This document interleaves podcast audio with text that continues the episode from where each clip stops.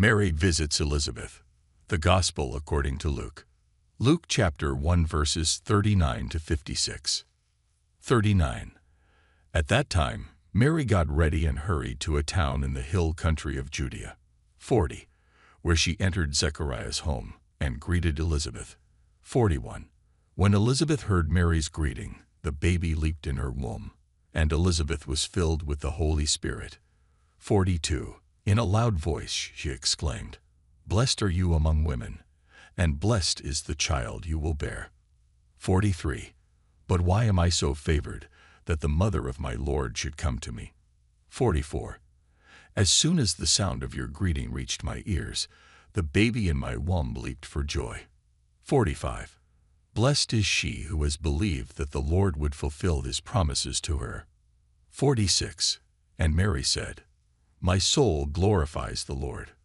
47. And my spirit rejoices in God my Savior. 48. For he has been mindful of the humble state of his servant. From now on all generations will call me blessed. 49. For the Mighty One has done great things for me. Holy is his name. 50. His mercy extends to those who fear him, from generation to generation. 51. He has performed mighty deeds with his arm. He has scattered those who are proud in their inmost thoughts. 52.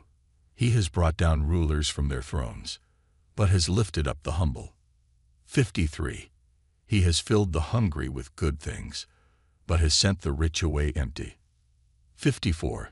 He has helped his servant Israel remembering to be merciful. 55. To Abraham and his descendants forever, just as he promised our ancestors. 56.